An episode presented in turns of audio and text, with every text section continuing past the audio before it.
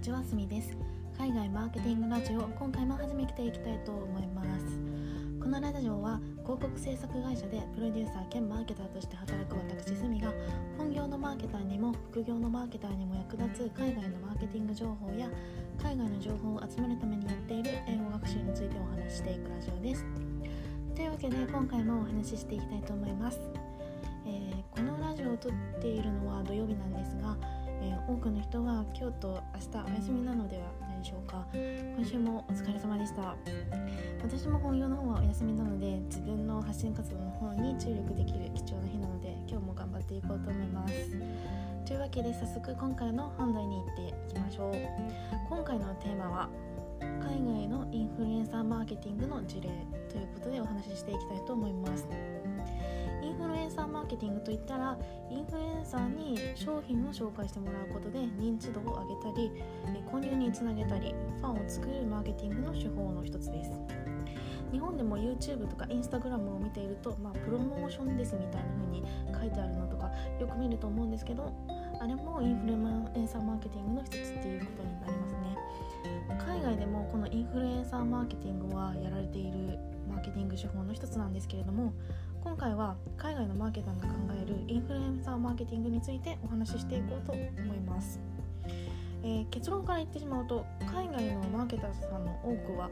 フォロワーが1万人以下のナノインフルエンサーに仕事を依頼したいというふうに考えている傾向がとても強いのですね、えー、パッと考えた時にインフルエンサーマーケティングをやるのであればフォロワーの数が多いインフルエンサーに頼んでより多くの人にリーチしたいというふうに考えるのが自然なのかなっていうふうに思うんですけれども意外とそういうふうにはなっていないようです。なのでこのことについて深掘りしてお話ししていきたいと思います。まずはインフルエンサーにもタイプがあるので先にこのタイプについてお話ししていきたいと思います。インフルエンサーについてはフォロワー数に応じて5つのタイプに分類されます。えー、フォロワー数が1000から1万人の、インフルエンサーのことをナノインフルエンサー。1万から5万のフォロワーを持つインフルエンサーのことをマイクロインフルエンサー。5万から50万のフォロワーを持つ人のことをミッドティアインフルエンサー、えー、50万から100万の、ま、フォロワー数を持つ人はマクロインフルエンサー。そして最後100万から500万のフォロワーを持つ人のことをメガインフルエンサーと呼び、え、この5つのタイプに分けることができます。そして海外のマーケターが好んで仕事を依頼するのはこの5つの中で最もフォロワー数が少ないフォロワー数1000から1万のナノインフルエンサーです。実際に海外のニュース記事にナノインフルエンサーが好まれているというデータもありましてマーケターの35%はナノインフルエンサーを好むと言われています。ちなみに88%は10万以下のフォロワー数を持つインフルエンサーを好むと言われていまして3番目のミッドティアインフルエンサーが、えー、それに当たるのでそれ以下のフォロワー数を持つインフルエンサーが好まれているという傾向にあります。少なくともフォロワー数が多ければいいってもんじゃないっていうふうに考えている、まあ、マーケターが多いという傾向にあります。この傾向はこれからネットでビジネスを始めたい個人にとってはすごく嬉しい結果なんではないかなというふうに考えています。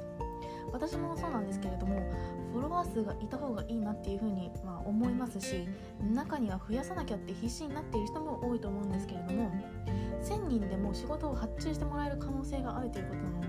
それってフォロワー数が増え例えばヒカキンみたいなレベルじゃなくても可能性があるっていうことになりますのでモチベーションにつながるのでとても嬉しい結果だなっていうふうに思いました。それにこれから毎回あ前回ですね。前回お話ししているあのクリエイターエコノミーが盛り上がってくると思うのでそういう意味でもかなり興味深い結果が出たなっていうふうに思います。でなぜそんなにフォロワー数が少ないインフルエンサーが好まれているのかというのは気になるところだと思います。それについては3つ理由があると言われています。1つがエンゲージメント率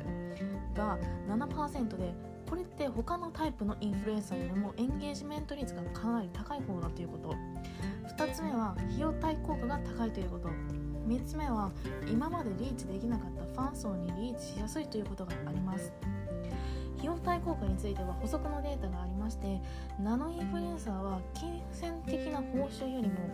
商品やサービスの取引に興味があると言われているので商品を宣伝してほしい企業のマーケターの目的とマッチするみたいです。